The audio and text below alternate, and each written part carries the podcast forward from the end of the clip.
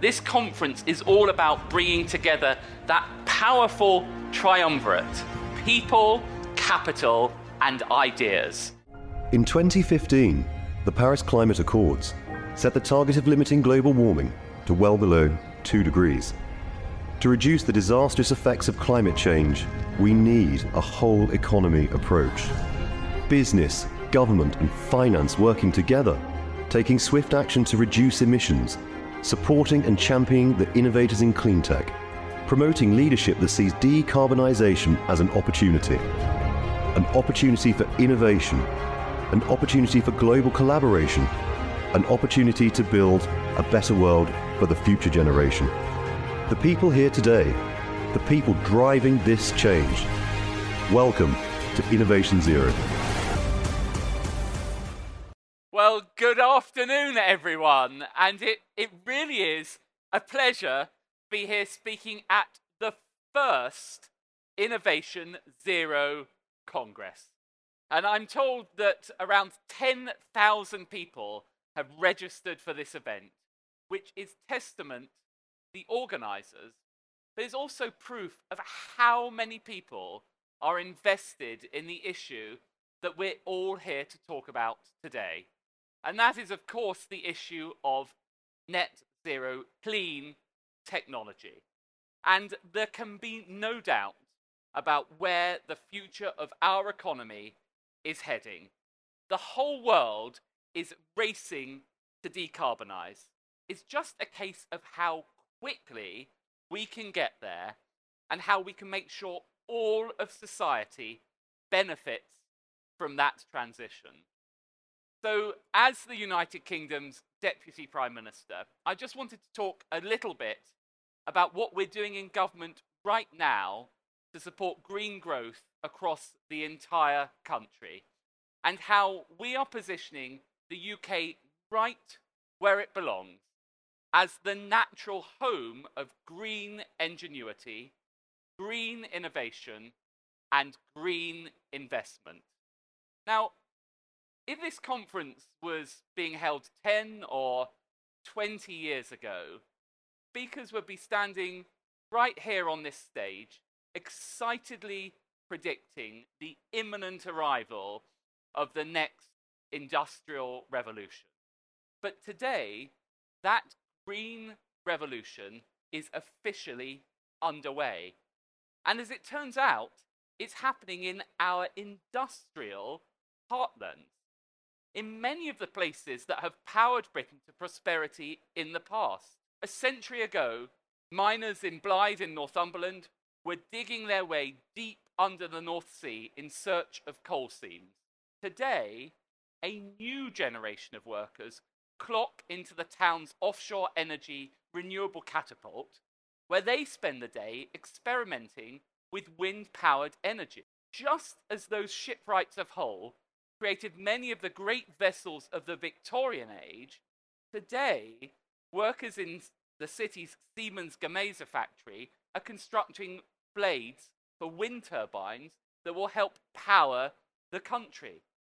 And just as the lives of people in the village of Carharrack in Cornwall were once intertwined with their local tin mine, today they're proud to share their home with the UK's first geothermal plant. Now, this green revolution is being replicated and repeated up and down the country, from Northern Ireland to the Midlands, from the Celtic Sea right up to the east coast of Scotland. And we as a government are making sure that no one is left behind in this new frontier.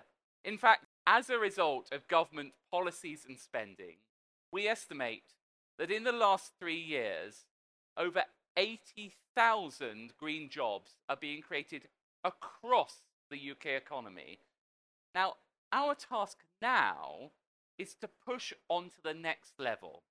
The technologies that will allow us to overcome climate change and reach net zero already exist. Now we need to bring down their costs so they can be deployed at scale. Now, if we can do that, there is a huge prize to be won. McKinsey estimates that the supply of net zero goods and services could be worth 1 trillion pounds to UK businesses by 2030. And it really is worth repeating that number. 1 trillion pounds.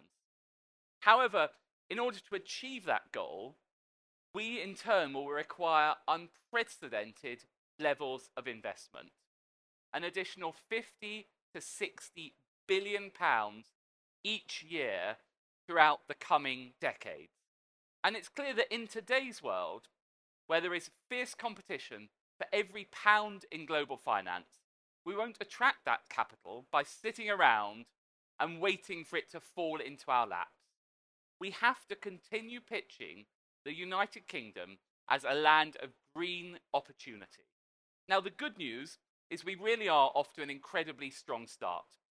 We've already committed to policies and ambitions that will leverage around 100 billion pounds of private investment.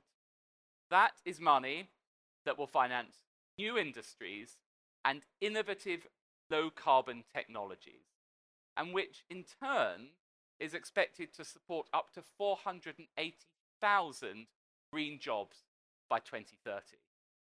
And we're working hard in a host of other ways to ensure that the UK is in a winning position with a winning proposition for investors.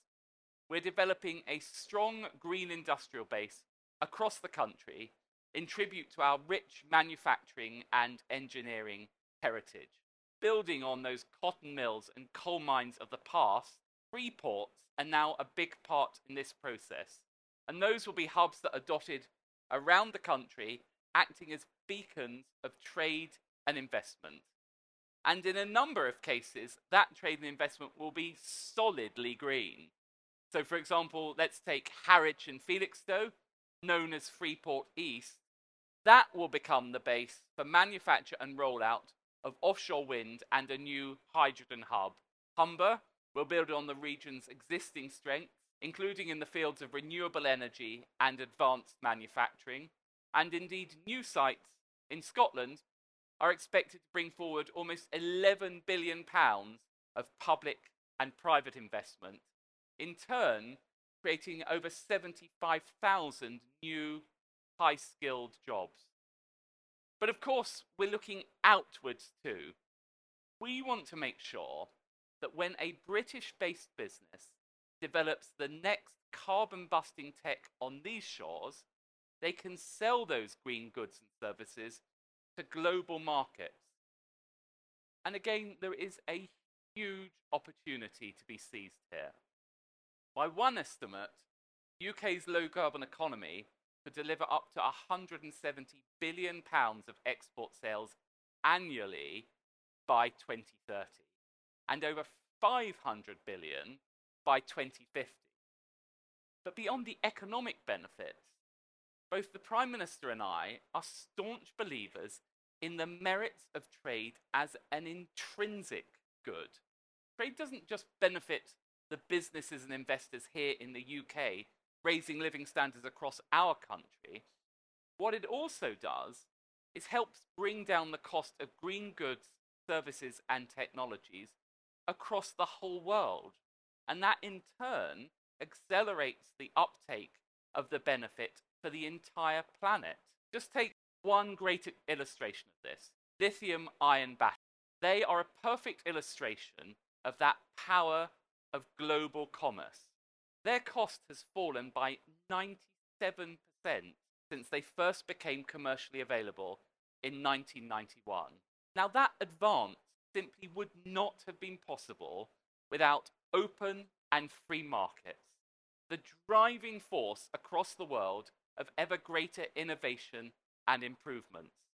And that's why one of the government's main priorities is to knock down those barriers that stand in the way of market access and ensure that we continue to sign up brilliant free trade deals with countries across the world. And I pay tribute to many people in government that have achieved that, including the Right Honourable uh, Liam Fox, who sits in the front row here, who did a fantastic job when he was Trade Secretary, kicking off that process. And that's why just over 100 days ago, we created the Department for Business and Trade, or DBT, and another one of those wonderful Whitehall uh, acronyms. But what, what we mean by doing that is making sure that every part of that department, everything it does, is about creating growth and stimulating trade. And I know that some members of the DBT team are here today, and I'm sure that if you grab them and they'll make themselves available to you, they'd be delighted to talk with you about how your businesses can work with government to make sure that we succeed together. And between the Prime Minister, the Chancellor, and I, I want to reassure all of you that we are totally committed to restoring and building this nation's economic stability. Now, of course, we have faced a difficult year, but we do have a clear plan, and we're following that plan, and the plan is working. We are starting to turn a corner. Just look yesterday at what you may have heard from the IMF. It raised its growth forecast for the United Kingdom for the third time this year alone. Our long term growth prospects, according to the IMF yesterday, are now stronger than in Germany, France, and Italy. This morning, you will have seen that we saw a significant fall of inflation, again, another key part of our plans. We have become now the world's third trillion dollar tech economy. We are third only to the US and China.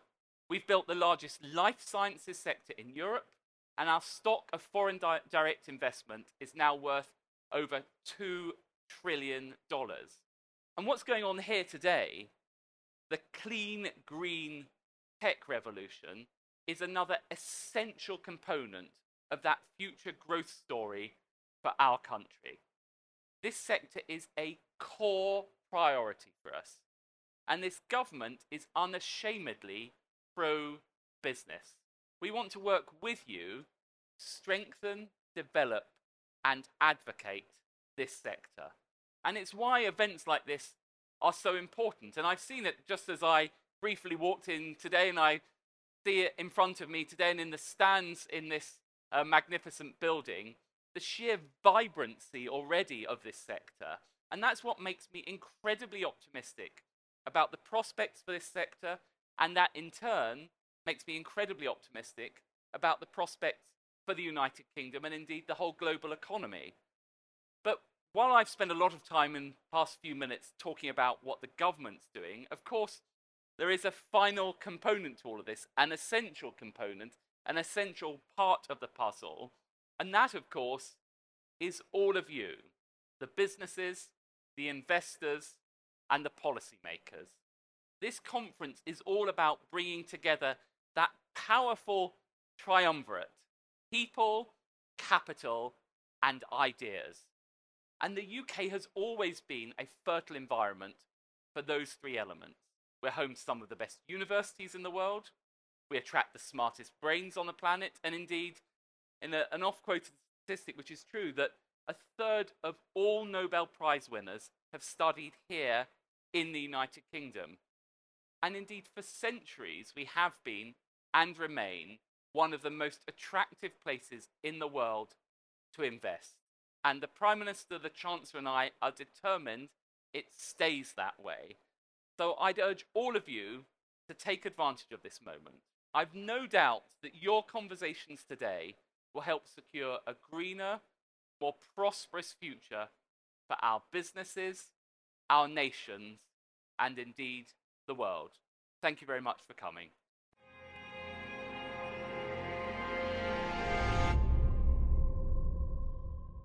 To register your interest in attending, exhibiting, sponsoring, or speaking at Innovation Zero 2024, please go to www.innovationzero.com. We look forward to meeting you at Olympia in London on the 30th of April and the 1st of May 2024.